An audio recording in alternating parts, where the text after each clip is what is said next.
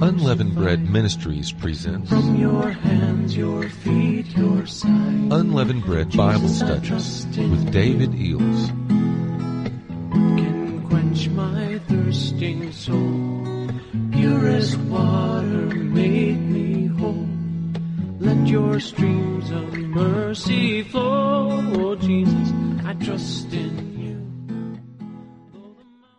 Greetings, saints. Many blessings to you. Thank you for joining us today for the Unleavened Bread Bible Study. And Father, if you don't join us, this will be no good because we can do nothing without you. So thank you, Father, for what you're doing today. In Jesus' name, amen. All right, we're going to continue with we need to check ourselves. Number four. And we're going to start out with the blessings of humility. Uh, Missy Pollock said, said uh, that this is a quote from David's book, The Blessings of Humility, at the very end of chapter 3. And I thought it was such a good ending to the chapter because it greatly blessed me. Okay, so she sent this in. Jesus sought a simple life. He sought not to have and do the things that men thought were great. Uh, he didn't mind speaking truth, even if it offended the high and the mighty. He didn't mind leaving the multitudes behind in order to go seek fellowship with the Father, like in Matthew 14 and 13, Luke 4, 42, etc. So we, of course, need to emulate Jesus. He is our um, very clear uh, demonstration of godliness. So Jesus had such a desire to meet the needs of the people that in some cases he was working night and day. Uh, Jesus said in Matthew 8 and 20, The foxes have holes, and the birds of heaven have nests, but the Son of Man hath not where to lay his head. He didn't have any time for himself. And I believe that God has some servants down here who are doing the same thing. They see the need, they are moved with compassion, they go to meet the need, but not for the glory of man. Jesus wasn't doing it for the glory of man because he didn't mind leaving the multitudes and going up into the mountains to pray. Even though he saw this great need, this was important too, that he had the support of God, right? He's our example. And as the Bible tells us in 1 John uh, 2 and 5, But whoso keepeth his word, in him verily hath the love of God been perfected. Hereby we know that we are in him. He that saith he abideth in him ought himself also to walk even as he walked. Well, amen to that. And uh, Debbie Finsky gave this in, on 11924, this word, and we called it You Just Need Me. Yesterday I decided to look for some very quiet worship music that I thought I'd have playing while having my quiet time with Jesus. I found what I really liked and started to play it. And then as I began to sit with Jesus, I heard him very quietly tell me something. He said, You don't need sound. I said, That's really good, Lord. And then he continued to quietly say more to me. I turned off the quiet music and listened, and this is what he said. You don't need sound. You just need me. Listen for my voice. You don't need a plan. You just need me. Desire me. Desire to seek me with your whole heart, soul, and mind and strength. You don't need a feeling. You just need me. I will give you my peace. You don't need routine. You just need me. I will lead you and I will guide you. Lord Jesus, thank you that you have not made it a hard thing to come before you, to get alone with you. Lord, please help us to kick aside all these preconceived ideas that say we need so much more. Please, Lord, uh, help us to desire just you and to cast down the need for sound around us and to cast down any inner thoughts and feelings uh, and our plans. Help us to just drop all these things and just desire to sit with you, to desire only you. Now, we're not uh, cutting out all the ladies that have children running around, and that's their responsibility too. I mean, that's that's a wonderful thing. So we're not despairing this at all. Thank you, Jesus, that you are our peace, and that in that peace you will lead us and guide us, and you will speak to us and let us know whether you whether to open your word to begin receiving from you there, or to just sit and wait on you. And what uh, you can do with us in our time alone with you, Lord, is limitless. Thank you, Jesus. We just need you. Thank you that you just want us alone. And thank you, Lord. Amen. Okay, now here, this was given to us by Winnie Asagata, Dying to Self. She said, I read this and enjoyed it and wanted to share it with you all. And thank you, Lord, for your grace and for completing the work you started in us. When you are forgotten or neglected or purposely set at naught, and you don't sting and hurt with the insult of the oversight, but your heart is still happy, being counted worthy to suffer for Christ. That is dying to self. When your good is evil spoken of, and when your wishes are crossed, and your advice disregarded, your opinions ridiculed, your best intentions misinterpreted, and you refuse to let anger rise in your heart or even defend yourself, but rather take it all in patiently, loving silence, knowing that Christ alone is your defender, that is dying to self. And when you patiently bear annoyance, disorder, inconvenience, irregularity, and even impunctuality from others, when you feel your time has been wasted and you've been treated harshly and unfairly, and yet you still respond in love, maintaining your peace and enduring these things with meekness as Jesus endured, that is dying to self. And when you are unruffled with uh, less than desirable accommodations, uncomplaining with meager food, difficult climates, rearranged uh, travel schedules, and when you maintain cheerfulness even though others are grumpy, and when you are loving and kind, attentive even to those who can do you no benefit by their association, when you remain calm despite interruptions to your agendas and plans by the will of God, that is dying to self. And when you don't care to refer to yourself in conversation, and when you don't feel the need to boast of your accomplishments, and record every good deed you do for the world to see, when you don't itch after commendation and applause, and when you don't mind when others are acknowledged and your name is ignored, and when you're more concerned with being faithful to God's call when you are okay to be unknown. That is dying to self. And when you see your brother prospering, when you see him succeeding with a project that you contributed to, and yet you can honestly rejoice with him in spirit, being happy to remain behind the scenes, uh, not questioning God, but being grateful that the work is being accomplished so that God is glorified.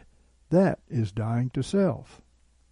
And when you can receive correction and reproof from one of less stature than yourself, and can humbly submit inwardly as well as outwardly, finding no rebellion or resentment rising up within your heart, that is dying to self. that I may know him and the power of his resurrection and the fellowship of his sufferings, being made conformable unto his death. Philippians 3 and 10. And I am crucified with Christ. Nevertheless I live, yet not I, but Christ liveth in me. Galatians 2 and 20. Okay, this is, uh, we called Idols in the Heart. Anonymous 12, 10, 22. I sought the Lord regarding idols in our heart, and I heard. Be aware of idols of insecurity and selfishness you need to reshape and rethink on how you perceive life in Christ. Well, my thought is we are accounted righteous when we believe uh, we don't live anymore, that Christ lives in us. And Romans 6:11 says, "Even so, reckon ye also yourselves to be dead unto sin, but alive unto God in Christ Jesus. Consider it done. Believe you have received, right? And Colossians 3 3 and 4 For you died, and your life is hid with Christ in God. And when the Christ our life shall be manifested, that means in us, then shall you also with him be manifested in glory. Mm-hmm. And uh, he gives Ephesians 4 22 through 24 that you put away as concerning your former behavior the old man that waxeth corrupt after the lusts of deceit, and that you be renewed in the spirit of your mind, and put on the new man, that after God hath been created in righteousness and holiness of truth. Quote, Insecurity is where you want or require something that when put to the test of eternity with me would be thrown out into the fire. I supply all your needs and desires of your heart. Continue to replace and put me always first, and keep a watch to the things that could be contrary to my word. Unquote. 1 Peter 5 7 Casting all your anxiety upon him, because he careth for you. And Philippians 4 and 6 in nothing be anxious, but in everything by prayer and supplication with thanksgiving let your requests be known unto God. Philippians 4:19 And my God shall supply your every need according to his riches in glory in Christ Jesus. And Psalm 37, 4 and 5 Delight thyself also in the Lord, and he will give thee the desires of thy heart. Commit thy way unto the Lord. Trust also in him, and he will bring it to pass. Quote, Selfishness is where there is pride and misunderstanding, especially when what has been taught and learned through the world's ways comes between us. Yeah, what come to me here is Mark 7 and 13, making void the word of God by your tradition, which you have delivered. That's what happens. It comes between us. So we need to put God's word high above all else, right? Philippians 2 4 and 5. Not looking each severally to his own things, but each severally also to those of others. Have this mind in you, which was also in Christ Jesus.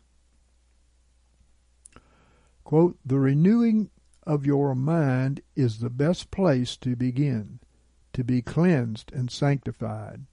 After these things are put into check and aligned back according to my Son and my Word, you can receive and manifest a hundredfold. Romans 12 and 2. And be not fashioned according to this age, but be transformed by the renewing of your mind that you may prove what is the good and well pleasing and perfect will of God. Quote, like when a bath is filled with water, you get in, and the water rises. And when you get out, you can fill up all the way. It is the objects of no value within that are to be removed to enable more room to be filled with me. True. As the outer man is decaying, the inner man is being renewed day by day, right? Aim and focus on the hardest and most hidden of evil. This is self. Learn to hate the concept and mindset of being an individual. Instead, you need to incorporate my son as he is the perfect replacement. To get past all of self and anything that is carnal and fleshly, you need to find and root them out. Keep an eye and an ear on the self. Watch out for outward evil manifestations and bring it to the light for full exposure. Ephesians 5 and 8. For ye were once darkness, but are now light in the Lord. Walk as children of light. Ephesians 5:11 through 13 and have no fellowship with the unfruitful works of darkness but rather even reprove them. For the things done by them in secret is a shame even to speak of. But all things when reproved are manifested by the light for everything manifested is light. Quote, Speak it out and pray it out, and know that it is a process for it all to go. Believe that you are at the end from your current state and are already perfected in Christ. It is just the flesh and soul with understanding that needs to catch up. Unquote. Colossians 1 and 27 to whom God was pleased to make known what is the riches of the glory of this mystery among the nations, which is Christ in you, the hope of glory. Amen. Okay, now I'm going to share with you on humility brings grace. If there's anything you need from God, humble yourself and confess your sins. As the Bible says in Psalm 66 and 18, If I regard iniquity in my heart, the Lord will not hear. Many people are diligently attempting to exercise their faith, and yet they find no grace from God to hold on to their faith. Faith is a gift from God. If He doesn't give it to you, you won't have it. And you can try your best to stand in faith and you'll fail because the word says, If I regard iniquity in my heart, the Lord will not hear. He will not hear. Well, what choice do we have then? Well, God's telling us that He's not going to hear unless we repent. Proverbs 28 and 13 He that covereth his transgressions shall not prosper, but whoso confesseth and forsaketh them shall obtain mercy. So we just read that unless we humble ourselves concerning any sin, we're not going to receive grace. And here we see that unless we confess our sins, we're not going to prosper or have His mercy. Therefore, other things besides lack of faith can block us from receiving the blessings of God. God is very forgiving to us because many times we don't know that we're doing wrong, and so God overlooks them. He puts them under the blood because of our ignorance. Uh, James 4 and 17 says, To him therefore that knoweth to do good and doeth it not, to him it is sin. But if God is showing you something required of him in your life, then you're responsible to make corrections because it may block you from receiving what you need from the Lord. A lot of times that's unforgiveness. I'll just throw that in there. In this case, uh, we can see that we have to confess our sins in order to receive our healing. Some may say that's salvation by works. Well, you can take it for whatever you believe it is, but the Bible says, Confess your sins one to another that you may be healed. And that's what we have to do and believe and act on. Now, Proverbs 16 and 18 says, Pride goeth before destruction, and a haughty, that is goba, meaning lofty, high, height, pride, right? And a haughty spirit before a fall. The Hebrew kishan shalon there is also translated as stumbling or ruin, this word fall. Okay. That doesn't sound like somebody is receiving what they want from the Lord. Destruction is not what we pray and believe for. It's not according to the good promises. And possibly you've heard uh, people say, you Christians, you accept all the good promises, but you don't like any of the bad promises. Some people don't consider those promises. Well, here's one of them right here Pride goeth before destruction. That's a promise. so it behooves us to find out what pride actually is and how many ways it can be manifested in our life. That's another reason why we need to read the scriptures because there can be things in our life that block us from receiving grace that imparts faith from God to bring us salvation. Certainly, we don't pray to fall into destruction and ruin or these kinds of things, but we pray for God's blessings. But Jesus said in Matthew 12 and 30, He that is not with me is against me, and he that gathereth not with me scattereth. So if you're prideful, which is the opposite of humility, you're going to be destroyed. And if you're haughty, which is being self promoting, uh, you're at the very least going to stumble and possibly be ruined. All that is chastening upon the wicked, unregenerate old man who is prideful and has to be crucified. He's the one you're supposed to be leaving on the cross, right? Proverbs 16 and 19. Better it is to be of a lowly spirit with the poor than to divide the spoil with the proud. Amen. Recently, I was giving some advice to a person who was forsaking running after the Lord with all their heart in order to get a higher education. I asked them, Are you sure that's what the Lord really wants for you? You know, we're coming very, very close to the end times now, and what is more important? Is it to seek first the kingdom of God and his righteousness, which is what we're commanded to do? Or is it to get a higher education so that you can earn a higher income? I tell you, the most important thing is to humble yourself to the Word of God now and forever. That higher education doesn't matter in the least. Personally, I'd rather be stupid and humble and get what God gives me in His Word. Obviously, some of you may be contrary to my thinking here, but I would rather be of lowly spirit with the poor and not worry about the higher education. I don't know how many people come out of their so called higher education antichrist in their thinking. It's a multitude. They've lost God in the midst of it because a little leaven leavens the whole lump. You're letting unregenerate people teach you what the way things ought to be, right?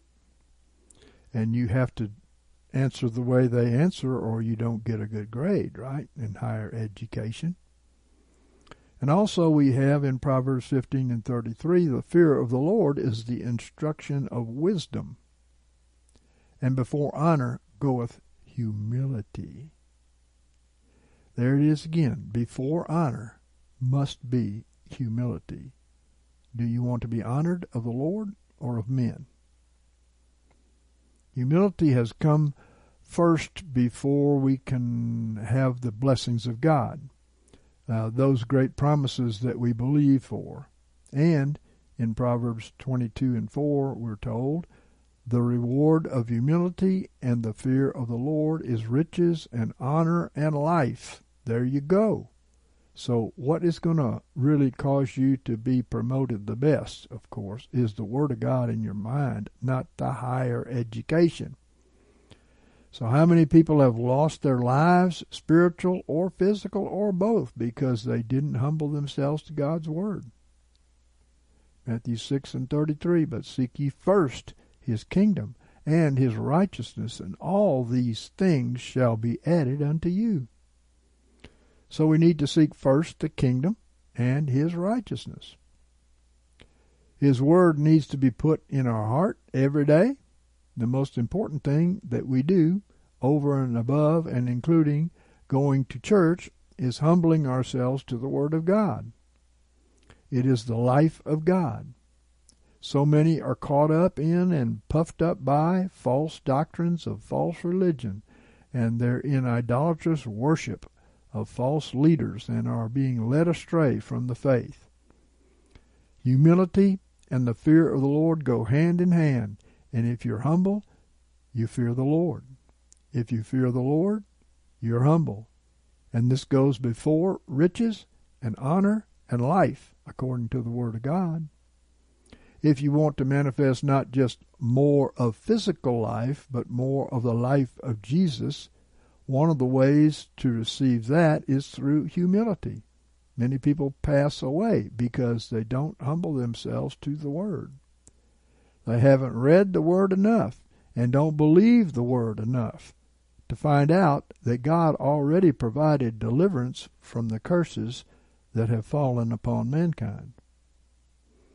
Glory to God. It's a wonderful thing to walk in that faith and to see that God keeps his word. And what what do we have to be proud of anyway? What do we have that we can claim is on account of our righteousness or our power or our wisdom? Uh, what do we have? As we're told in 1 Corinthians 1.26, For behold, your calling, brethren, not many wise after the flesh, not many mighty, not many noble are called. So, in other words, the people who are great in this world are not the kind of people the Lord calls, generally speaking. And he says, not many, meaning he doesn't call some of them. Or he does call some of them. Okay. He likes to give a demonstration of his power because he's able to save even these people by humbling them. Yeah. Even Paul was humbled. But generally, he does not choose the wise, the mighty, and the noble. 1 Corinthians 1 and 27, but God chose the foolish things of the world. And the word things here was added in all through this text, but it's not found in the original Greek manuscripts, and so it should be italicized uh, in your Bible. There's no numeric pattern in the word things here. So when you read it this way, you get, you're reading it properly. 1 Corinthians 1:26 For behold your calling, brethren, that not many wise after the flesh, not many mighty, not many noble are called. But God chose the foolish, not things, the foolish of the world, that he might put to shame them that are wise. And God chose the weak of the world, that he might put to shame them that are strong. And the base of the world and the despised did God choose, yea, and the things that are not, that he might bring to naught the things that are. I'm not sure, but I think things could be in there on that one. So, God uh, chooses people who are foolish, weak, base, and despised by the world. Why? so that there so that no flesh should glory before God, verse 29. And uh, glory there is the Greek uh, meaning I boast, I exalt proudly. It's important to God that no flesh should glory before Him. The people that God chooses are not the wise or the great or the gifted or the necessarily handsome, And although many times the people who are promoted to the top of Christianity are just like that, they're not found to be faithful or really gifted in the Spirit of God. It seems like a person has to be weak in the ways of the world before they will really have trust in God and lean upon Him. I'm one of those people. For instance, I never considered myself a speaker, uh, never liked to get up in front of people, and don't relish it today, but I do it, and I'm able to do it by the grace of God. Not that my speech is all that great today, but you know, Paul, uh, he was on my side because he said that he wasn't a great speaker either. So, uh, Moses too, by the way, you know, he complained to God about that. But God chose these people who were weak, right? At any rate, when we're made capable of doing something only by God, we have to trust Him because we know we have no strength within ourselves to do it. You could ask, why does God pick people that are weak? Well, He says so, um, and it's so that no flesh should glory before God, quote unquote. And also in 2 Corinthians 12 and 9, and he has said unto me, My grace is sufficient for thee, for my power is made perfect in weakness. So, uh, of course, only God gets the glory that way. Now, get this important second principle here. Most gladly, therefore, will I rather glory in my weaknesses, that the power of Christ may rest upon me. You see that? Most gladly, therefore, will I rather glory in my weaknesses so that the power of Christ may rest upon me. Now, a lot of people want power, okay? But they don't know how to get it. A person who seeks importance because of self confidence is not qualified. Where is Superman now? Do you remember the Supermans? What happened to them? Hmm, okay. So what has happened to the superstars? Hmm, yeah, right. Uh, where's corruption all come in here, you know? Where are all the factious leaders who thought they should have a position of authority that God did not give them?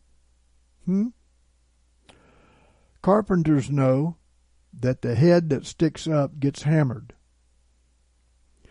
And here's why Matthew 23 and 12 and whosoever shall exalt himself shall be humbled, and whosoever shall humble himself shall be exalted. So he doesn't want any pride in us. He doesn't want us taking any credit for what he chooses to do through us weak vessels. He wants us to give all the glory to him. Isaiah 42 and 8.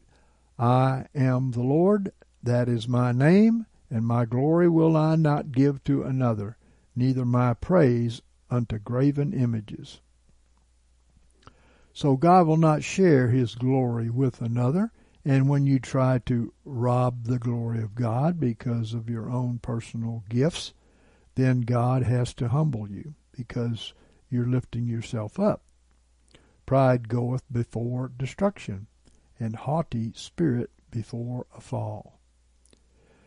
Jesus could do nothing of himself. It's hard to even imagine it. Yet Jesus said in John 5 and 19, The Son can do nothing of himself, but what he seeth the Father doing. For what things soever he doeth, these the Son also doeth in like manner. Now, obviously, if Jesus could do nothing of himself, we can do nothing of ourselves nothing of any importance in the kingdom, nothing of any eternal value in the kingdom. Um, can we do of ourselves? Because self has no power to do the work of God. Self cannot walk in the Spirit. Self does not have the renewed mind of Christ with the renewed sight and hearing, as in Ephesians 4 and 23. Um, having been washed with the water of the Word, Ephesians 5 and 26. Self has no power to walk in the Spirit or to do the works of God. Therefore, we need God, and His power is made perfect in our weakness. He's not worried about how weak you are, right? He he uh, uses that.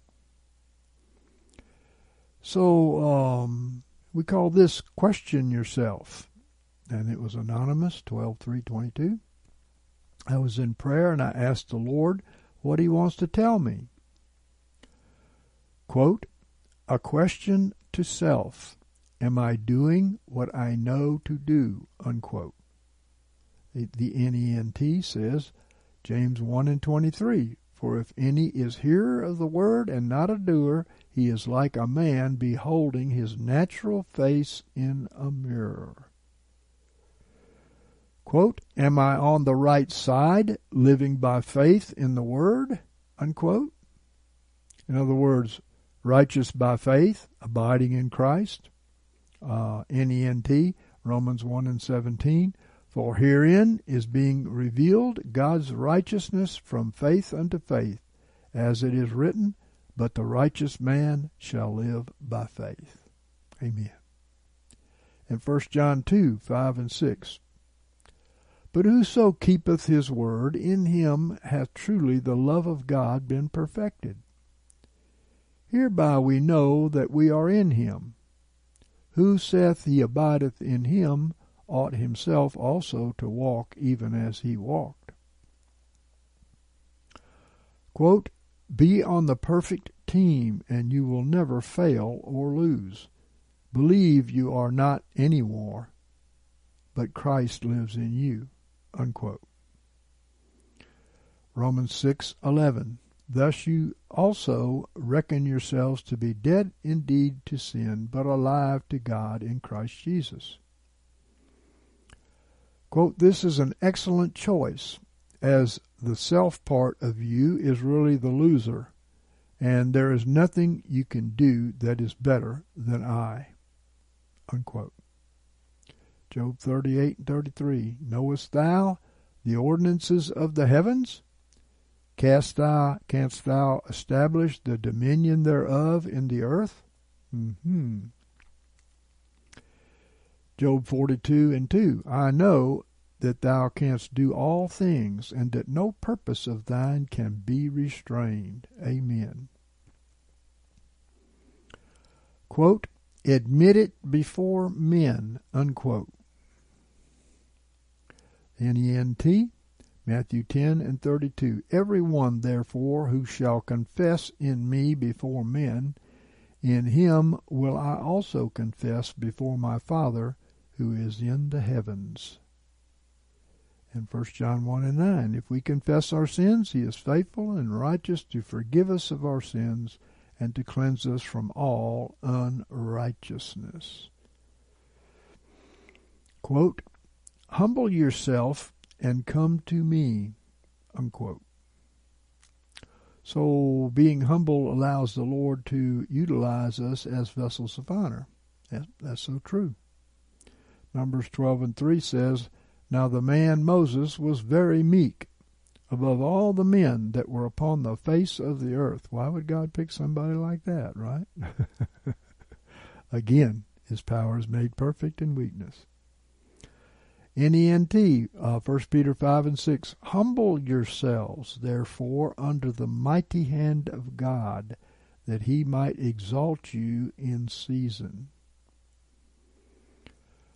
Quote, the more frequent you let go of self and imitate my word as Christ, then infinitely more my love will manifest through you. Unquote. In other words, we will progress from star to moon to sun glory, manifesting Christ with a hundredfold fruit, he says. And he also gives NENT, 1 Corinthians 15 and 41. One glory of the sun, another glory of the moon, and another glory of the stars. For the star differeth from star in glory. That's true.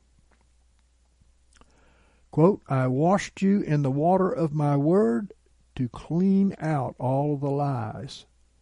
You can then have a clear mind which can do my works. Unquote. John 15 and 3. Already you are clean because of the word which I have spoken unto you. NENT. Romans 12 and 2. And be not fashioned according to this age, but be transformed by the renewing of the mind, that ye may prove what is the good and well pleasing and perfect will of God. 2 Timothy 1 and 7 For God gave us not a spirit of fearfulness, but of power and love and sobering or sound mind, right? Quote, there is real life through the release of the carnal and worldly ways of men, unquote. N-E-N-T, 2 Corinthians 6 and 14. Be not unequally yoked with unbelievers, for what fellowship have righteousness and iniquity? Or what communion hath light with darkness? And Matthew 11, 29 and 30 says, Take my yoke upon you and learn of me, for I am meek and lowly in heart, and you shall find rest to your souls. For my yoke is easy and my burden is light. So this yoke that is easy and light is a meek and lowly heart, right? Quote, I know you and you know and will do as I say. And I can see that where we are here in eternity. Unquote. Yes, he can see it all. NENT, Ephesians 2 5 and 6. Even when we were dead through our trespasses, made us alive together with the Christ. By grace have you been saved and raised us up with him and made us to sit with him in heavenlies in Christ Jesus.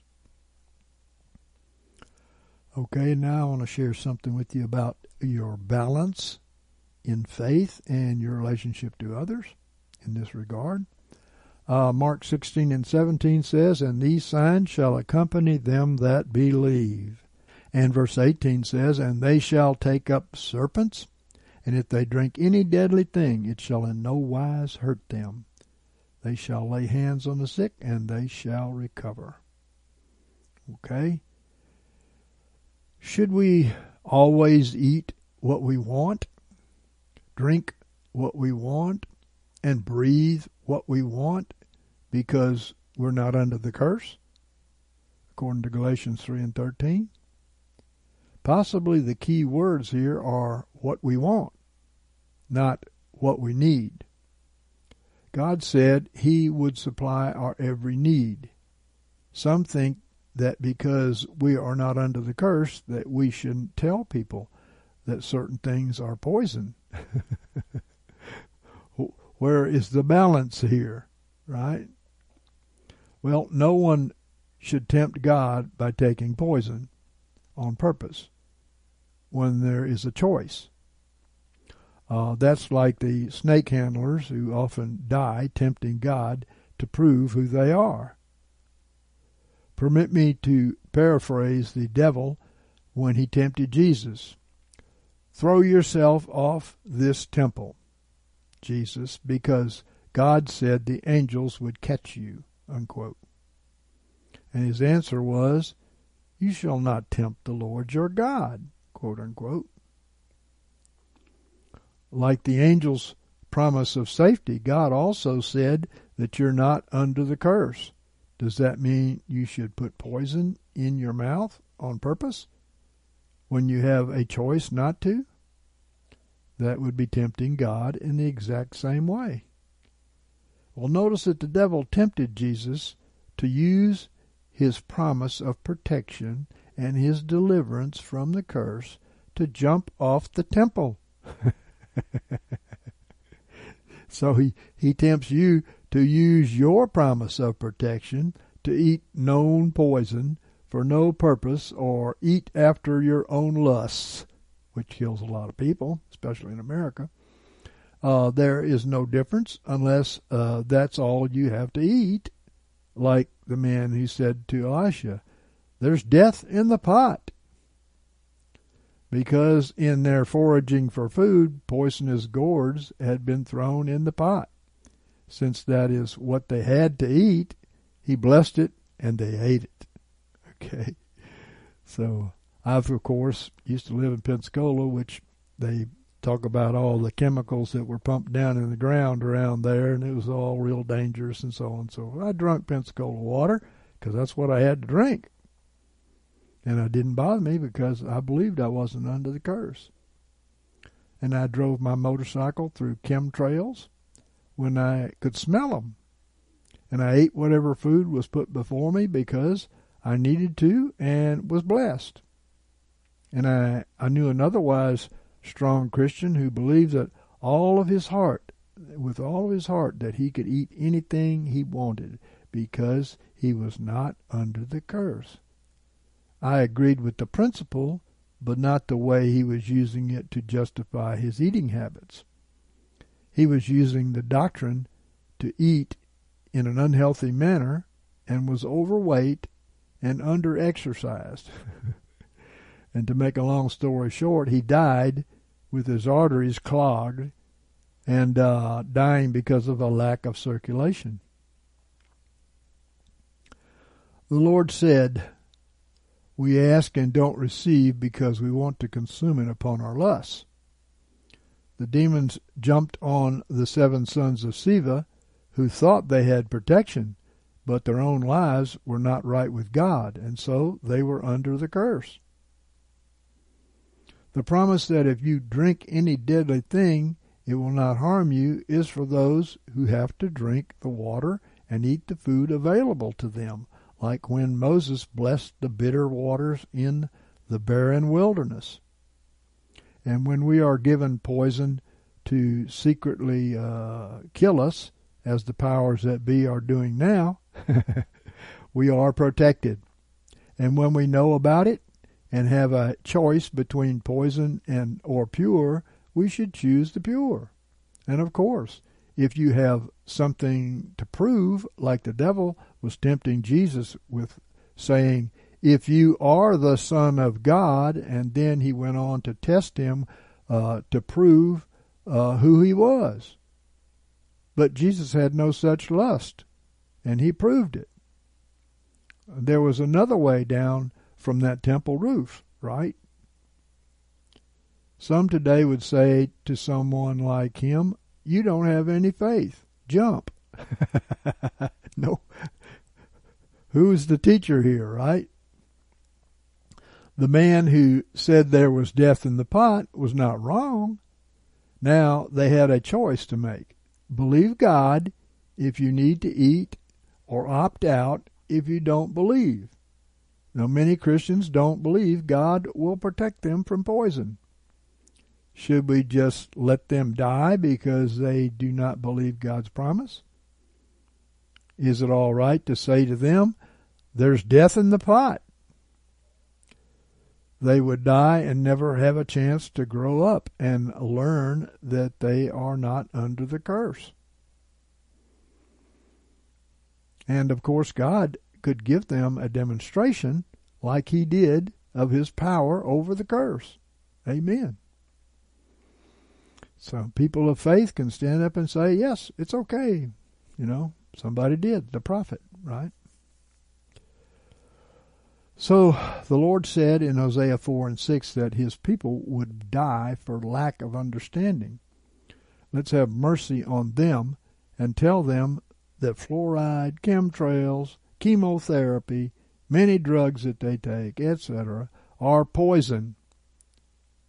But should they be forced to take them or deceived into taking them, they should believe that they're not under the curse.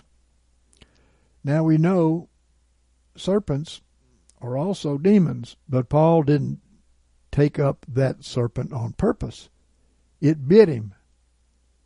But when it happened, he shook it off by faith and was none the worse, right? So I knew a couple who believed that they were not under the curse, but they were under a law of their own making instead of grace through faith. They were under pride, Jezebel, and a false Jesus. God didn't care what their doctrine was. He refused to answer and protect them. In short, walk in holiness and under the protection of God, but don't try to prove who you are in pride, and don't put yourself under a law, and don't be competitive with others, for God will humble you. We're not looking to make or find the line in this balance for others. You know, first of all, we need to take care of ourselves, right? Get it right in yourself, and you can give something right to others, right? Uh, but we are trying to share biblical principles to help them find balance. Let everyone find their own line in their conscience and according to the measure of their faith. We don't want to be caught making laws for others here. Amen? So, we have to be merciful with others. We don't know where they are in the Lord. We don't know where their faith is in the Lord. We can't put them under a law that will hurt them. Many people are impressed to uh, act like the people around them, and acting will not get it. I mean, it's got to be in you and a part of you.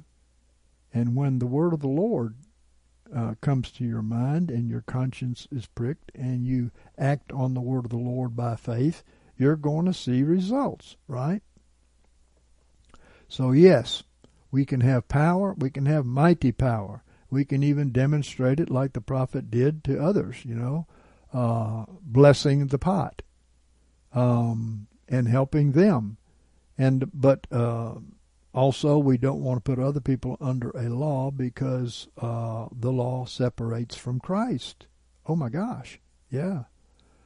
So when you make rules and regulations for yourself, and you in yourself are doing your best to keep them in order to keep up appearances, well, then you're going to get in trouble. And a lot of people do get in trouble because of that. Just peer pressure. You know, they want to keep up with everybody else. Peer pressure. It's a very dangerous thing. So, um, we have to be careful when we deal with other people, right? And uh, we have to give them grace. We have to not push them in any particular direction by condemning them. There's a lot of uh, preachers out there that condemn people to do what they want them to do, but then they're put under a law and there's no grace there and they get in trouble.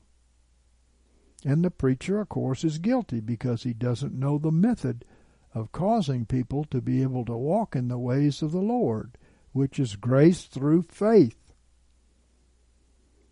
And so he puts people in trouble because he's putting them under the law by condemning them for not doing what he's able to do. Well, if they're not able to do it, they're going to get in trouble. Right? Well, Father, we thank you so much that you are so merciful with all of us. You let us all grow at our own pace uh, according to the amount of word that we put in our lives that we're able to humble ourselves to by your grace. Um, and uh, so we all grow up. We don't all grow at the same rate or into the same things because obviously we're all created for a different purpose. So each man has his own gift from God, right? Some people have gifts we don't have, and we have gifts that they don't have, and it all works out you know, because we're all one in Christ, and the body is able to help itself. The hand helps the rest of the body, and the foot helps the rest of the body, and the eye helps the rest of the body, and they're all different, right? And so are we all different. So we can't condemn people because they're not like us. That's the way religions do things, and that's the way cults do things you know. Um, and of course, people get in trouble because of that, because you're stepping out where there's no grace through faith, right? Amen. So, Father, we love you and we praise you and we thank you, Lord, for working in us to will and to do of your good pleasure.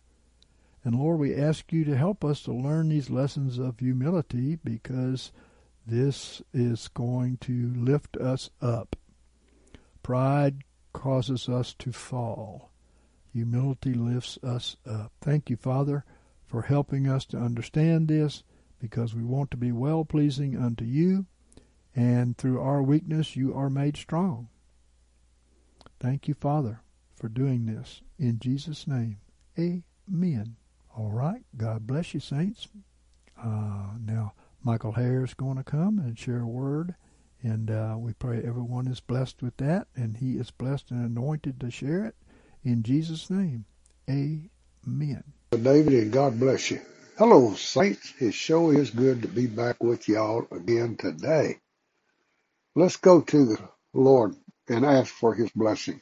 Father, I just praise you and I glorify you and I thank you, Father, for your grace upon us today. And I praise you, Father, for your love that you have put into our hearts, those of us who are spiritual beings.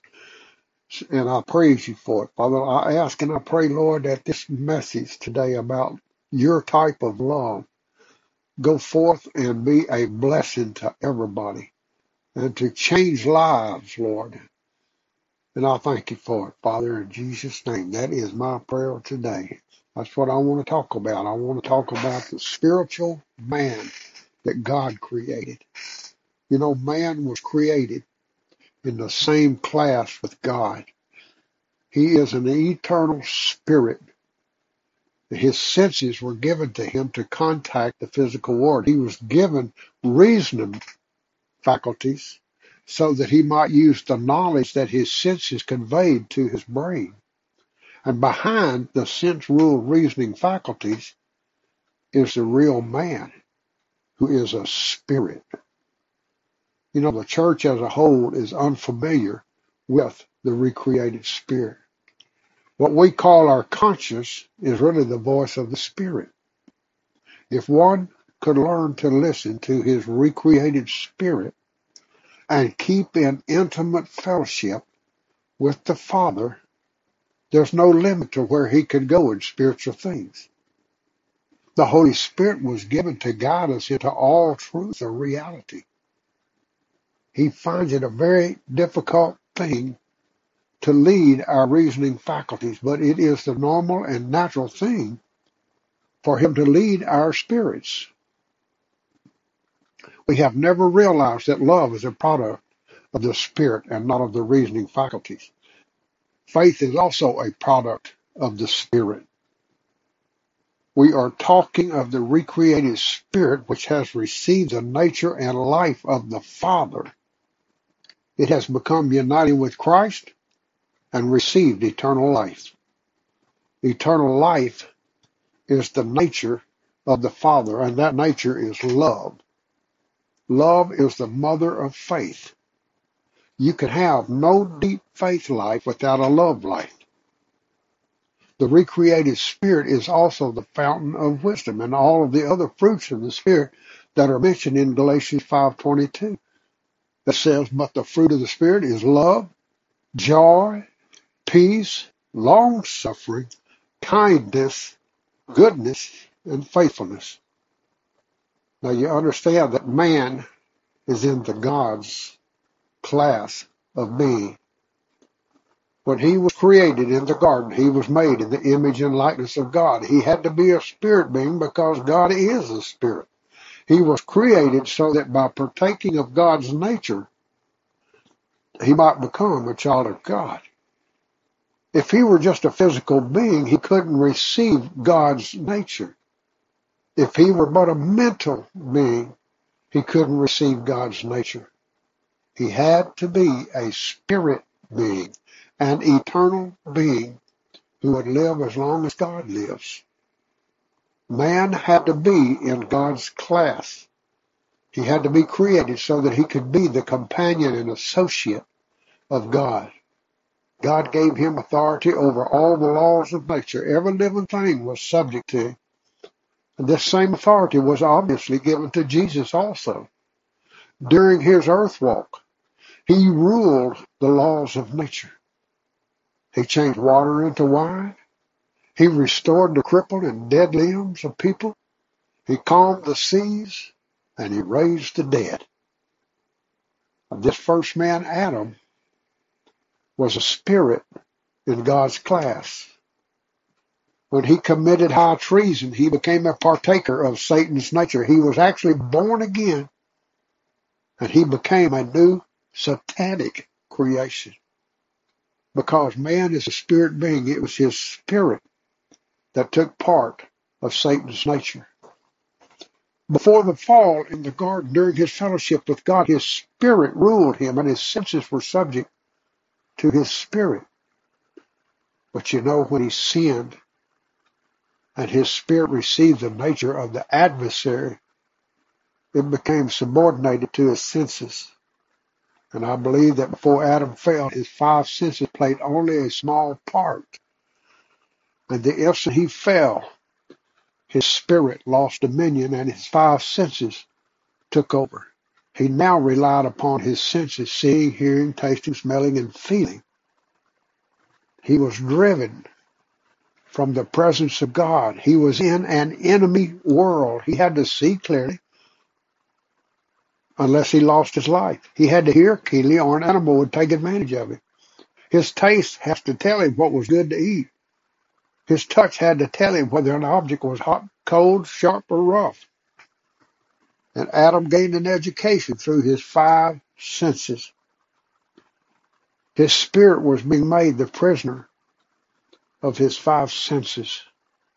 The psalmist cried, Bring my soul out of prison. Psalm 142 7. Well, that Hebrew word should have been translated spirit instead of soul. It was the cry of the spirit for liberty. And it has been the cry for freedom down through the ages. Man's spirit lost contact with God. His body became mortal, subject to death. And this was the condition in which Jesus found the human race. When he broke into the scene, sense realm, to introduce the Father to sense knowledge man. Now here are some spirit facts. Man is a spirit. He has a soul. The soul is composed of his reasoning faculties. He lives in a physical body. The physical body possesses the five senses. They are the educators and teachers of the brain. And let it be clearly understood that the brain cannot function without the senses. If a child were born without sight, hearing, or feeling, he would be called an imbecile. He may have just as good an intellect as the other children, but the senses have no way to contact it. The brain is dependent upon the five senses. And the spiritually dead man's spirit is in harmony with Satan. His spirit does not object if he commits murder. You remember how Paul told Agrippa, he said, I lived in all good conscience. And that was during the time he was consenting to the death of the believers. His conscience permitted him to do it. That conscience was the voice of a spiritually dead man, a Satan ruled spirit. Now here are some names that the spirit is called in the epistles. The old man. Colossians 3 and 9 said, put off the old man with its doings. Now here's some the new man, Ephesians 4 24. And put on the new man, that after God hath been created in righteousness and holiness of truth. He's also called in 1 Peter chapter 3 and verse 4, the hidden man of the heart. The spirit is the real man. The body's not the real man. It's merely the home in which the spirit lives. The mind is not the real man because the mind can be destroyed by destroying the uh, the senses. The real man is the hidden man of the heart or the hidden spirit. And here's the proof of it. Look at 2 Corinthians chapter 5 and verse 17. Wherefore, if any man is in Christ, he is a new creature. The old things are passed away. Behold, they are become new, but all things are of God. He's called a new creation. And that's in perfect harmony with Ezekiel 36 and 26, where the prophecy of a new creation is given. He said, A new heart also will I give you, and a new spirit will I put within you. The words heart and spirit are used interchangeably all through the Old and New Testament. God says that He's going to give man a new spirit. He's going to make a new man out of him. He's going to give him a new heart or a new spirit, which will make him a new creation. Man is going to be recreated. The sin nature is to be taken out of him, and he will no longer be called the old man. He's going to be called the new man in Christ. As the sinner, he is the old man who cannot approach God except through Christ. He doesn't know him as Father. Now God has performed a miracle. He has recreated him. The old man has stopped being, and a new man has taken his place, glory to God. A new creation comes into being. This hidden man of the heart is now a new man, a new self. That old self was born of spiritual death, the nature of the adversary. the new self is born of love, the nature of the Father God. He is a new creation and he is created in Christ Jesus. And he's going to have a new kind of walk. The old self was in fellowship with the adversary and the new creation is in fellowship with the Father. now here's a few valuable facts. The old creation had no standing with God. They could not approach him. From the fall of man until Christ came, no human being could approach God except under the atoning blood of bulls and goats. The new creation who came into being on the day of Pentecost could stand in the Father's presence as though sin had never been, glory to God. Romans 8 and 1 says, There is therefore now no condemnation to them that are in Christ Jesus. Get that in your spirit. Romans 8 and 33 says, Who shall lay anything to the charge of God's elect? It is God that justifies. This new creation man has become the righteousness of God in Christ. Now you can now see that Christianity is God dealing with the spirit of man. He imparts to man his nature, making man a new creation. He is as much a new creation as was Adam in the garden. Glory to God. God makes his contact with man through his spirit, not his senses. And the development of the human spirit is imperative. We've wondered how this unseen, unknown personality could be developed. And we know now he is a partaker of the divine nature. And the first manifestation of that divine nature is the new kind of love. The development then of this new creation is going to be by the nature of the Father taking him over. In other words, he begins to walk in love. He lived the love life, practiced the word, and fellowships with the Father. Jesus' earth walk was a perfect example of this new love life.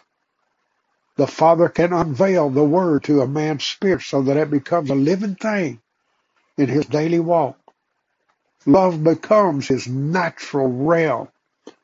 He lives love. He thinks love. He is love because he is a child of love. God is love. Man is a spirit being. He possesses a physical body in which he dwells. He has a soul composed of his reasoning faculties, and his body enables him to contact physical things. His reasoning faculties contact mental things. His spirit contacts spiritual things. Before he receives eternal life, his spirit is dominated by spiritual death. And that makes it impossible for him to understand the Bible which is revelation truth. 1 Corinthians 2 and 14 says, Now the natural man receives not the things of the Spirit of God, for they are foolishness unto him, and he cannot know them because they are spiritually understood. The part of man that is recreated is his spirit. Now, this is a re- remarkable prophecy in, in Ezekiel chapter 11 and verse 19.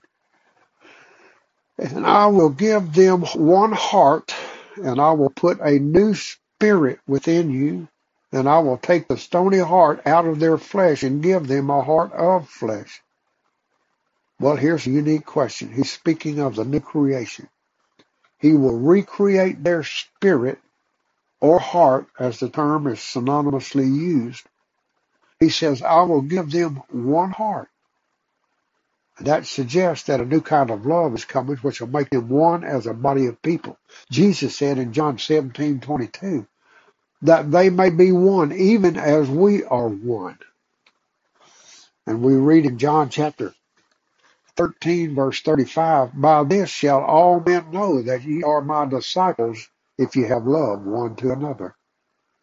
And then we read in Ezekiel 20, or I'm sorry, 36, 26, chapter 36, verse 26, A new heart also will I give you, and a new spirit will I put within you. And I will take away the stony heart out of your flesh, and I will give you a heart of flesh. Now here's the prophecy of an absolutely new creation. He's going to take that stony heart of selfishness out of them and give them his own heart of love.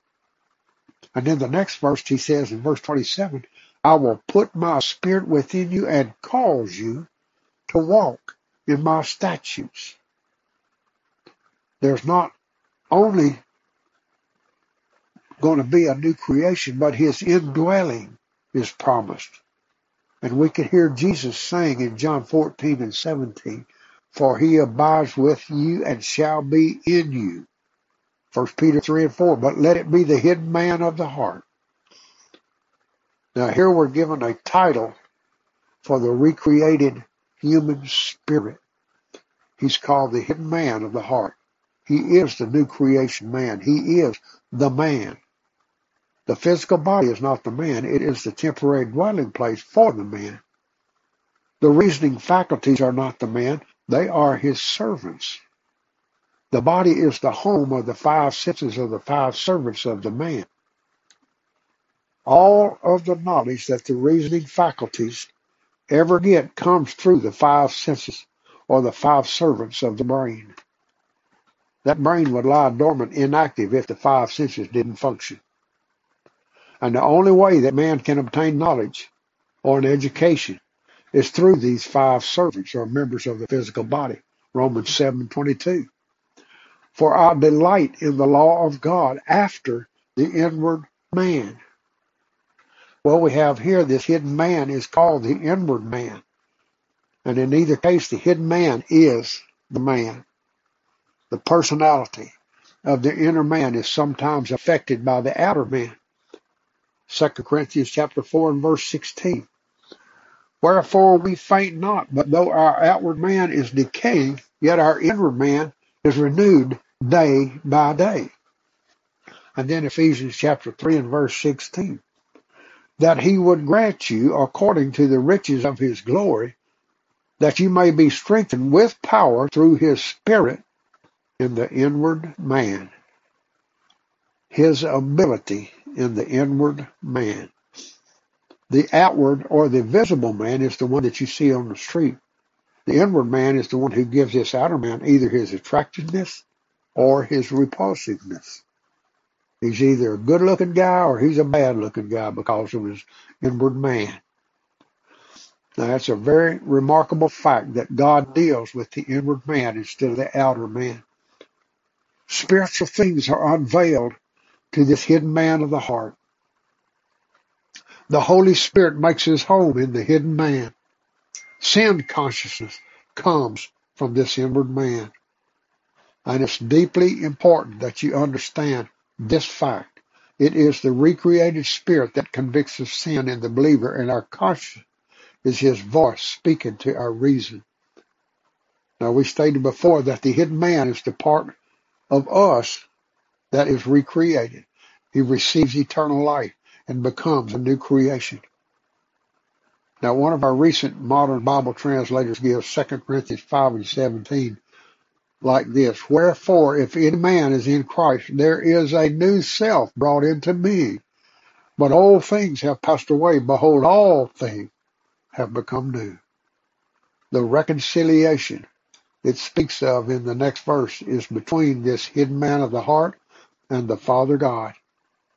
He never speaks of a reconciliation between the mind or the reasoning faculties, and God is always a reconciliation of the heart.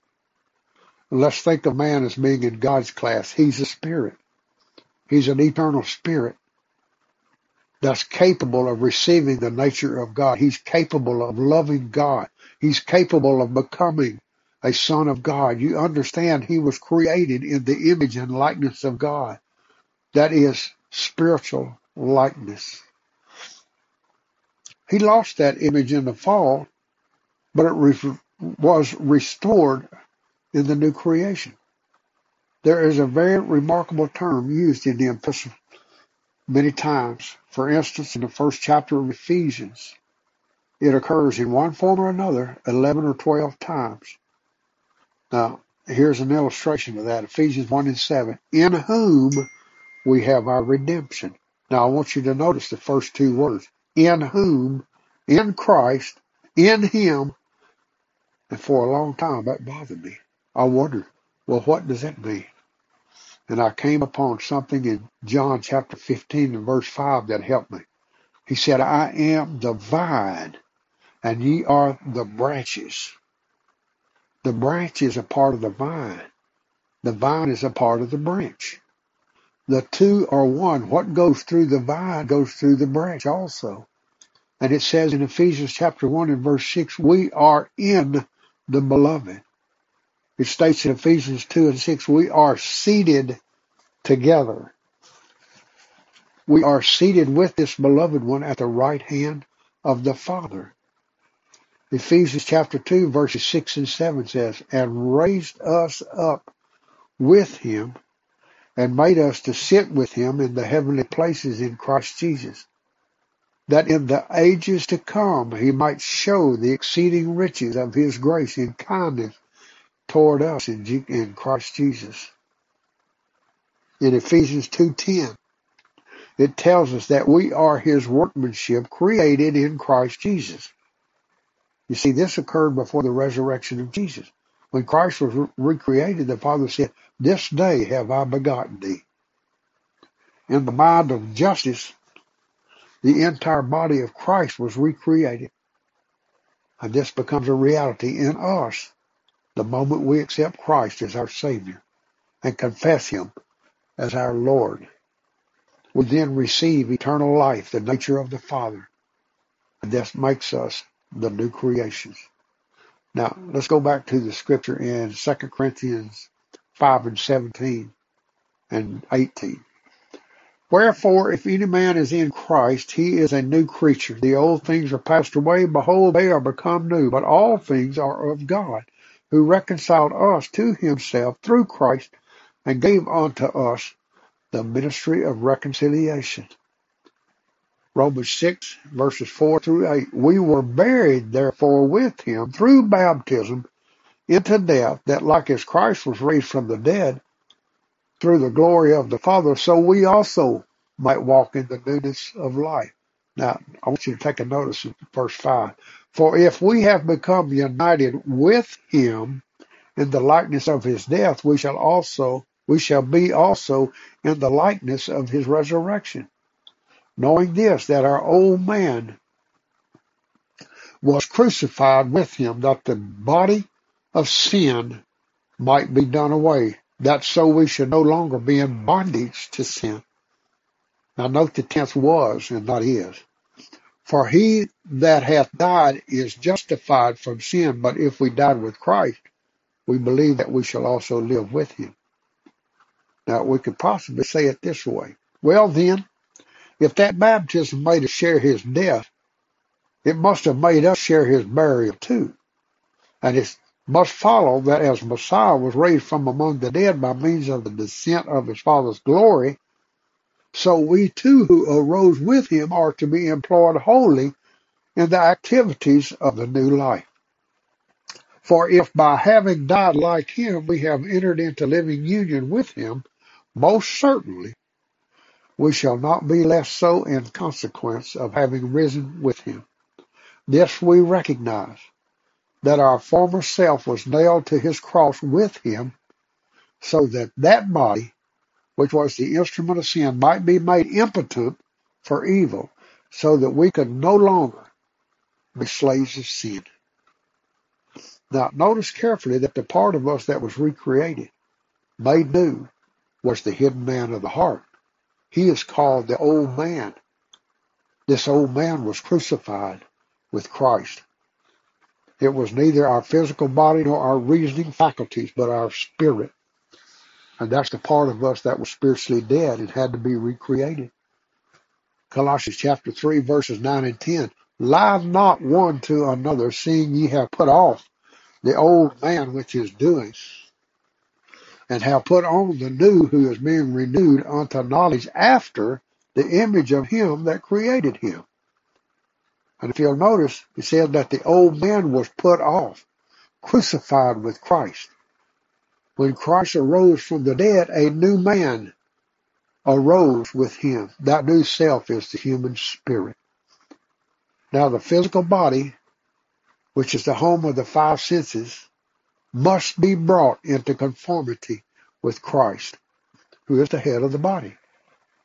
This brings us to Romans chapter 12, verses 1 and 2. He says, I beseech you, therefore, brethren, by the mercies of God, to present your bodies a living sacrifice, holy, acceptable to God, which is your spiritual service.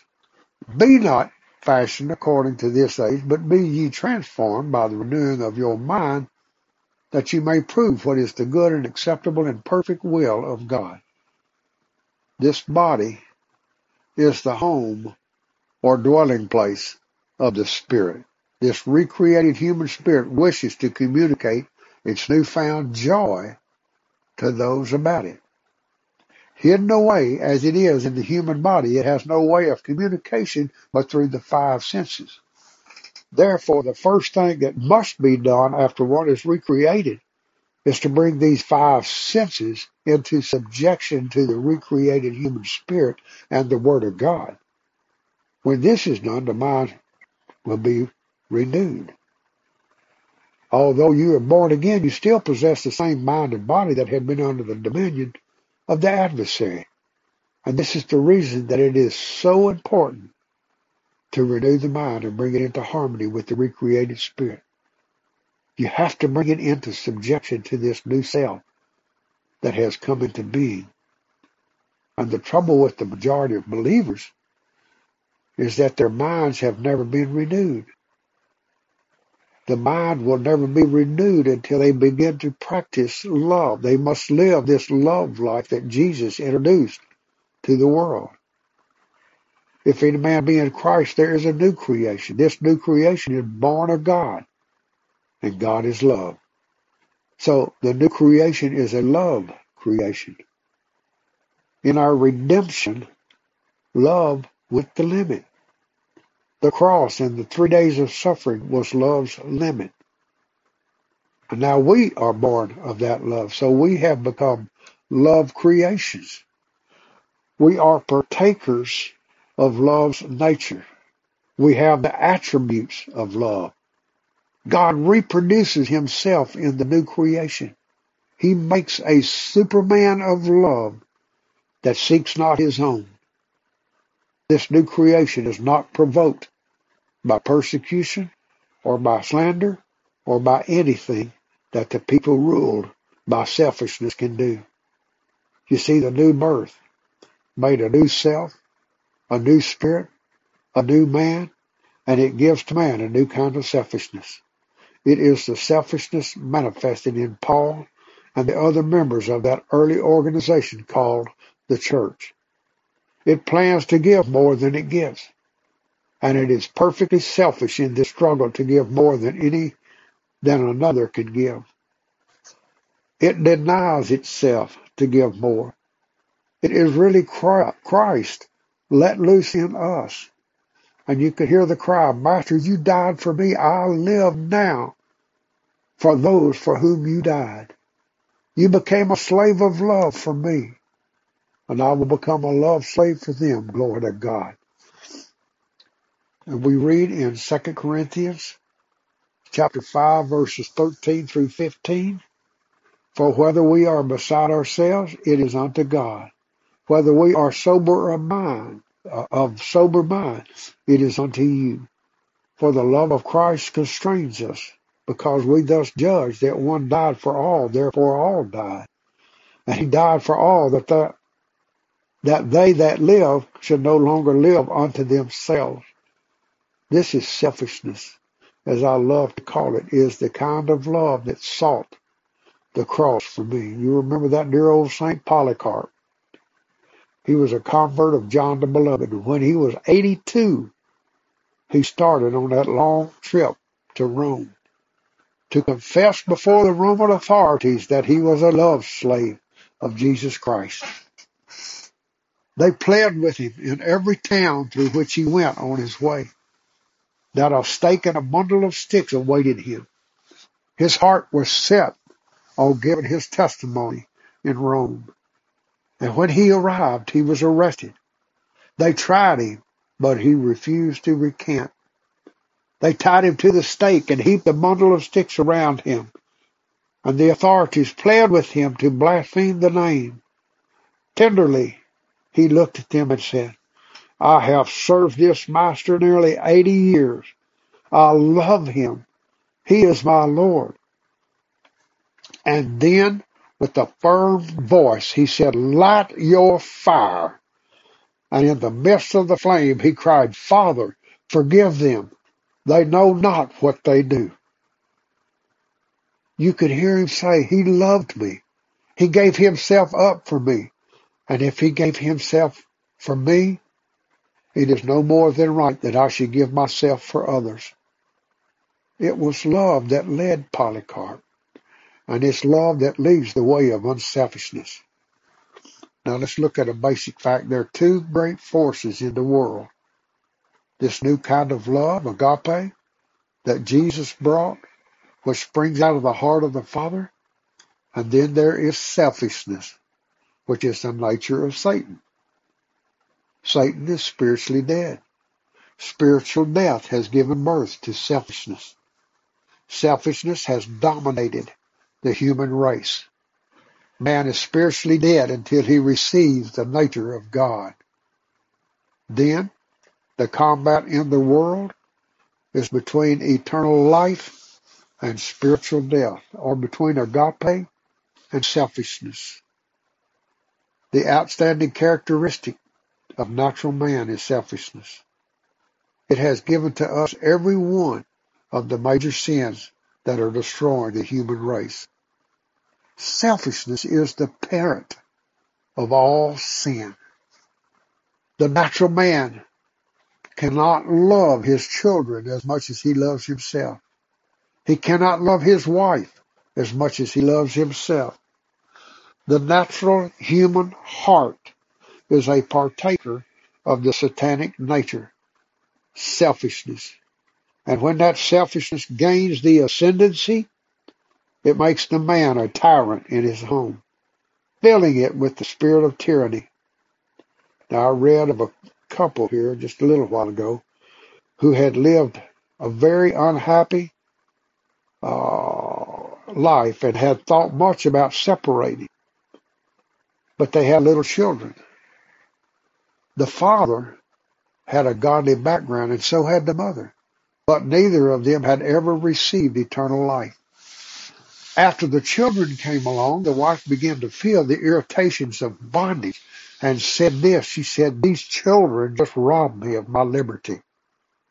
And then the husband began to feel the same limitation. Selfishness began to grow. The home was not a home. It was just a place where they quarreled, made up, found fault, cursed the children. Then, a, then one day, a, book, a pamphlet, The New Kind of Love by E.W. Kenyon fell into the hands of the husband. He brought it home and started to read it. And he became so engrossed in it that his wife wanted to know what he was reading. You see, selfishness is always jealous. The keener and richer your selfishness is, the more sensitive you become. She became very curious as to what that little book was. Finally, she said, What is that you're reading? He said, It is the most wonderful book I have ever read. He laid it down on the table and she began to read it. She hadn't read half of it before she made her decision. She had seen things. When the husband came into the house, she said, How far did you read in that book? He said, Nearly all of it. One of the men at the office gave it to me. He responded, What do you think of it? She said, I only wish we had gotten hold of it when we were first married and life would have been different, she said. He picked up one of his children and held it in his arms. Wife, he said, would you like to go with me on this thing? I would like to have eternal life. I am sick of my selfishness. And she looked into his face and reached out her hand and said, My dear, I will go the whole way with you. The two older children were not home when it happened, and the father and mother didn't tell them about it. Three or four days later, the oldest girl said, Mother, what has happened to you and Dad? You haven't quarreled since last week. Then the mother told the story to her. And the girl in her mother's arms whispered, Mother, I want it too. And so love came to live in that house.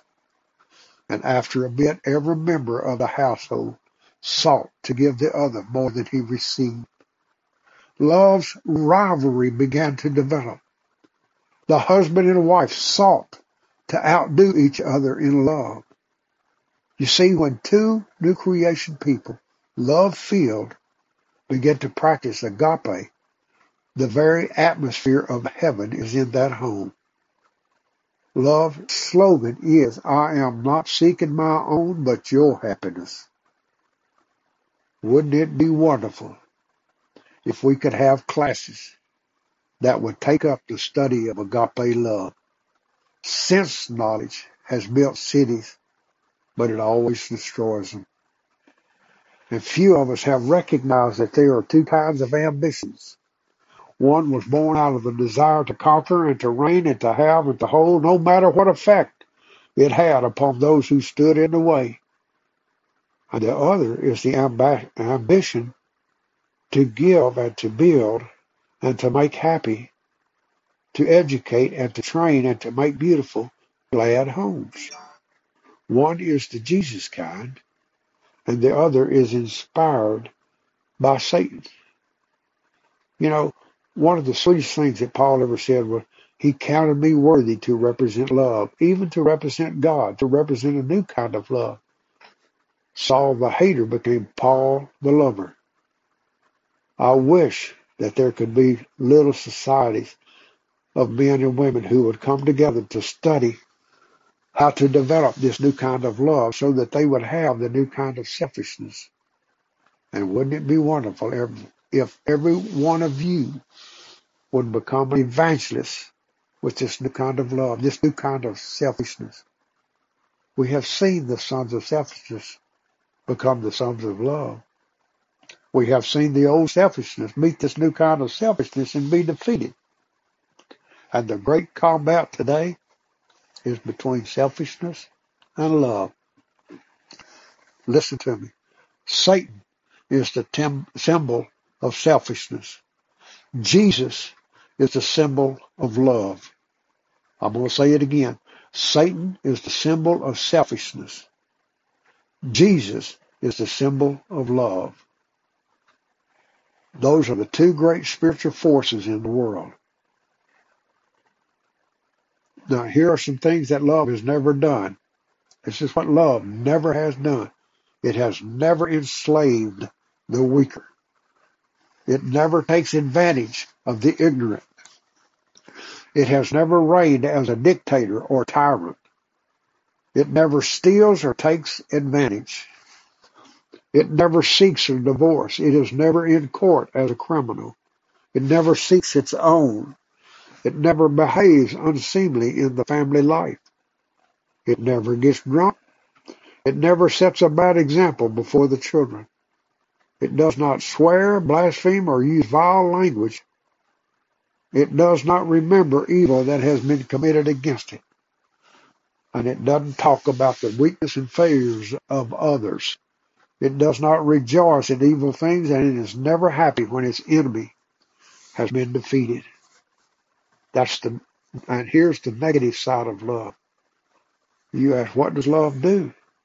It seeks not its own. It destroys selfishness. It bears the burden of others. When it discovers that someone has done an unseemly thing, it covers it up. It shields it. Never talks about it. Now can, now can you see the vast contrast between selfishness and love? The Jesus kind of love is the positive enemy of selfishness. The two can't work together. You see, self-preservation is the first law of the natural man. It seeks to save itself while love is the very opposite. It seeks to save others. All the crimes that were committed in war, international crimes, were born of selfishness. And the only solution is the Jesus kind of love. The love that he brought to the world. Selfishness has given birth to every ideology that's deadly. The love of what money gives is the root of all kinds of evil. When a selfish man gains the ascendancy in a community, he becomes a menace to society. The church is the only enemy of selfishness. When I say church, I mean the new creation folk, the true people of the gospel, the people who walk in love, not the church that you see today. Spiritual death, the nature of Satan, has given selfishness to us. The nature and life of the Son of God has given to us love and the conflict today is between love and selfishness. Love awaits a leader to build a new type of Christianity. Folks, we have one tremendous responsibility facing us, and that's prayer. The only solution of the impending problem is to bring God on the scene. We need a national revival, not a revival of religion, but a revival of eternal life. Only eternal life will give us the new love law that should rule us. For years, we were mystified as to the source of thoughts. We knew that they were not the children of reason. They flashed upon us. They came leaping at us from nowhere. Beautiful melodies would float into our consciousness. Poetry would come. Beautiful lyrics to which reason didn't give birth. Solutions of problems that had bothered us for days came to us unexpected, unknown. Inventions and creative things flashed into our minds independent of sense knowledge sources. Designs of beautiful structures, fabrics, and pictures that staggered reason came floating into the mind as clouds on a June day pass over our heads. From where did they come? And then we discover Proverbs chapter 20 and verse 27. The spirit of man is the lamp of the Lord. This spirit is to guide the reasoning faculty. And so few enjoy the Lord's lamp or take advantage of it. We learn that man is a spirit. He is in the same class with God.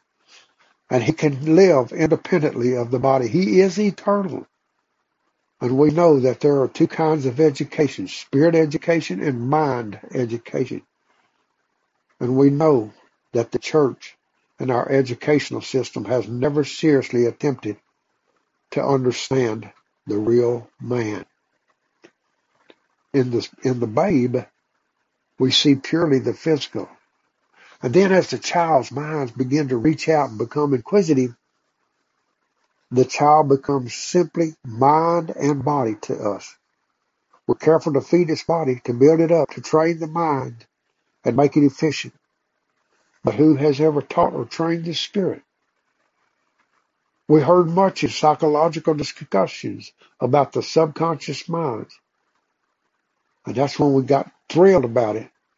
And then we discovered that it was nothing but our own spirit.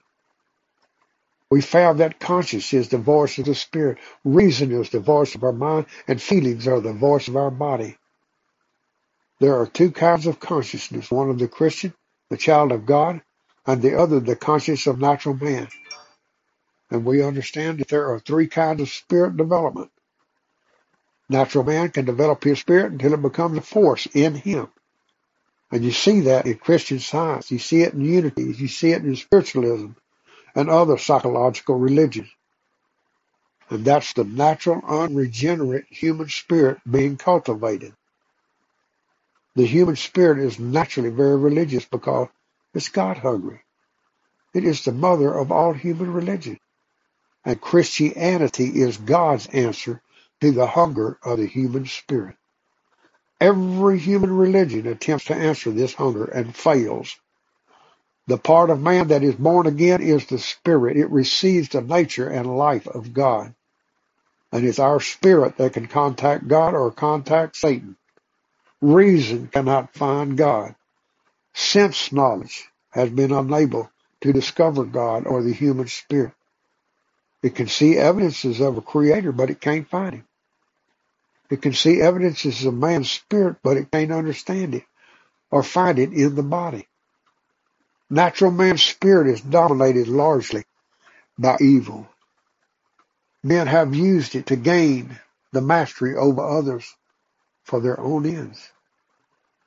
And then there are demonized spirits. Men who are controlled by evil spirits, and sometimes they perform exceptional abilities, miracles, it seems. The scriptures speak of these type. They're called necromancers, spiritualists, and mediums. They are all demon-ruled spirits. And a lot of times their minds have no part in what they say. Demons speak through their lips independent of sense knowledge. These men can become deeply spiritual and become deep in the things of Satan. And the third kind of spirituality is that of the new creation spirit, glory to God. For man becomes a new creation by receiving the life and the nature of God himself. The Holy Spirit makes his home in the physical body and dominates the human spirit that has been recreated. And that as this is cultured and developed through the Word, there ain't no limit to its possibilities. The effect of the Spirit upon the body is little understood.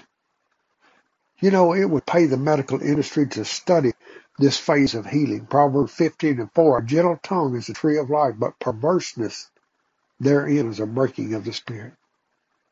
It tells us that words affect the human spirit. Your mind may cast aside the unkind words that are spoken, but your spirit absorbs them.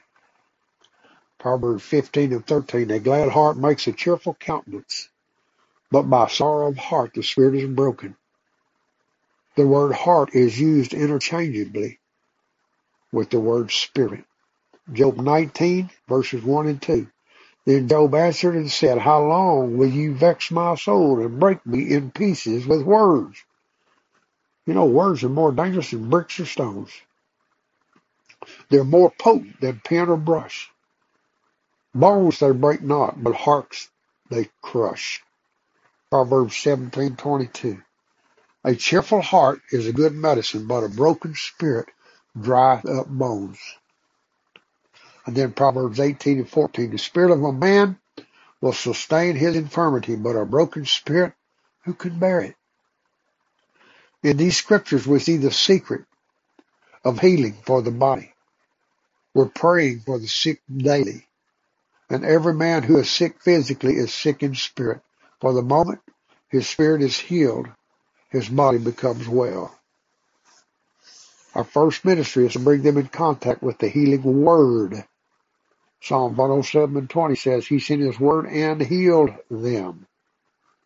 And that centurion said to Jesus in Matthew 8 and 8, But speak the word, and my servant is healed. The centurion actually recognized that Jesus healed folks with his words. You can't heal bodies with words, but you can heal man's spirit with words. You heal the spirit, then the spirit heals the body. It's the logos on our lips that heals the spirit of sick men and women. The Word of God is the healer. When we know how to rightly divide the Word, we'll be able to administer the right kind of spiritual medicine, the right portion of Scripture to the sick one to bring healing. The secret of the divine life is to learn how to live in the spirit realm, how to have one's lamp filled with the oil of heaven, and to keep one's spirit fit so that no disease can break in upon it. And this brings before our minds the distinction between wisdom and knowledge. Knowledge comes from reflection, observation, contact with people, books, and teachers. Wisdom comes from one of two sources, God or Satan. James 3:13 through 18 says this, Who is wise and understanding among you? Let him show by his good life his works in meekness of wisdom. But if ye have bitter jealousy and faction in your heart, glory not and lie not against the truth. This wisdom is not a wisdom that comes down from above, but is earthly, sensual, and devilish. For where jealousy and faction are, there is confusion in every vile deed. But the wisdom that is from above is first pure, then peaceable, gentle, easy to be entreated, full of mercy and good fruits, without variance, without hypocrisy. And the fruit of righteousness is sown in peace for them that make peace. Now that's two kinds of wisdom in contrast. We have two kinds of knowledge in contrast. We have the knowledge that comes from the senses, and we have this knowledge in our universities. That's colleges and all the technical schools. That's the knowledge we use every day in our factories. Knowledge that seems to be independent of God and often seeks to be independent of God. And the other kind of knowledge is revelation knowledge. Man needs revelation knowledge to complete his education. Sense knowledge can't find God, know the reason for man, the reason for creation, the source of life, or the source of motion. When it faces problems of this kind, it turns speculative and forms theories. Darwin's theory of evolution is a masterpiece of guessing. He went as far as sense knowledge could go, and then he boarded on an airplane, airplane of fancy, left the realm of facts and wrote a book of speculations and theory. It has damned millions, but helped no one. God imparts his message to your spirit. That thing called a hunch, that still small voice, is your spirit and is sometimes called or conscious. And the only way to know God and the Lord Jesus Christ is through the Spirit. Well, you know, I used to be confused when people would say, if I could see someone healed, I'd be, I'd believe. I've seen that, yeah. Sense knowledge cannot understand miracles.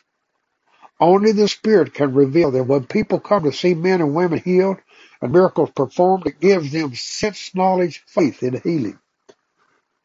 Many of them take their healing because of what they see and hear.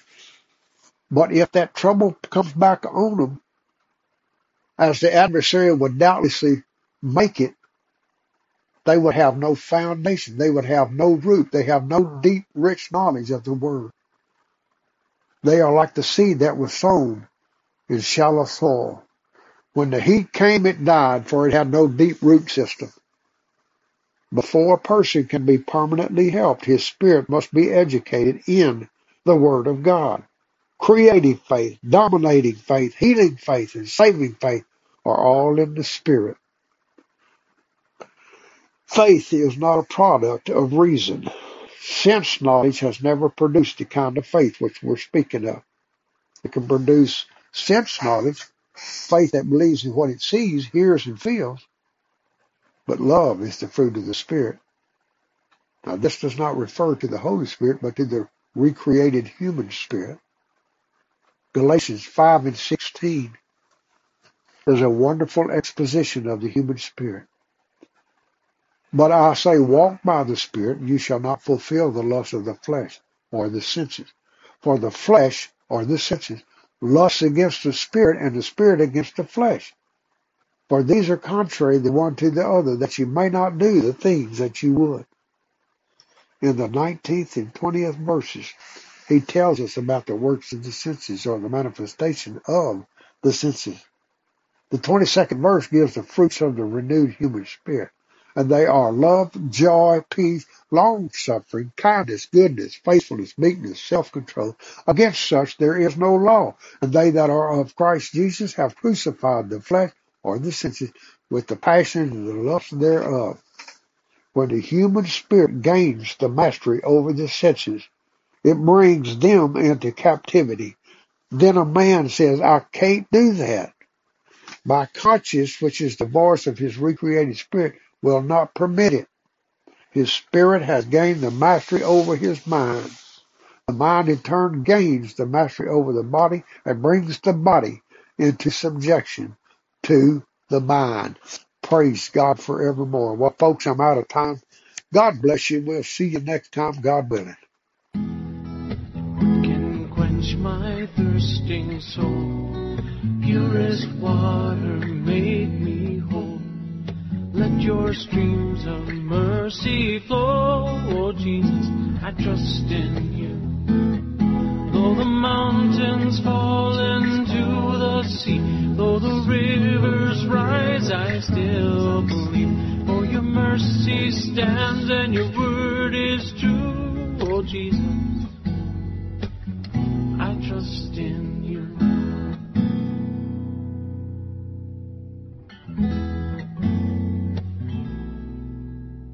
And when I face that darkest night, what will be my guiding light? The shining rays of red and white. Jesus, I trust in you. Oh, sacred heart, in you I find mercy seated for all time. I am yours and you are mine, oh Jesus, I trust in you. Though the mountains fall into the sea, though the rivers rise, I still believe. For your mercy stands and your word is true, oh Jesus, I trust in you. Though the mountains fall into the sea, though the rivers rise, I still believe. For your mercy stands and your word is true, oh Jesus. My Lord Jesus,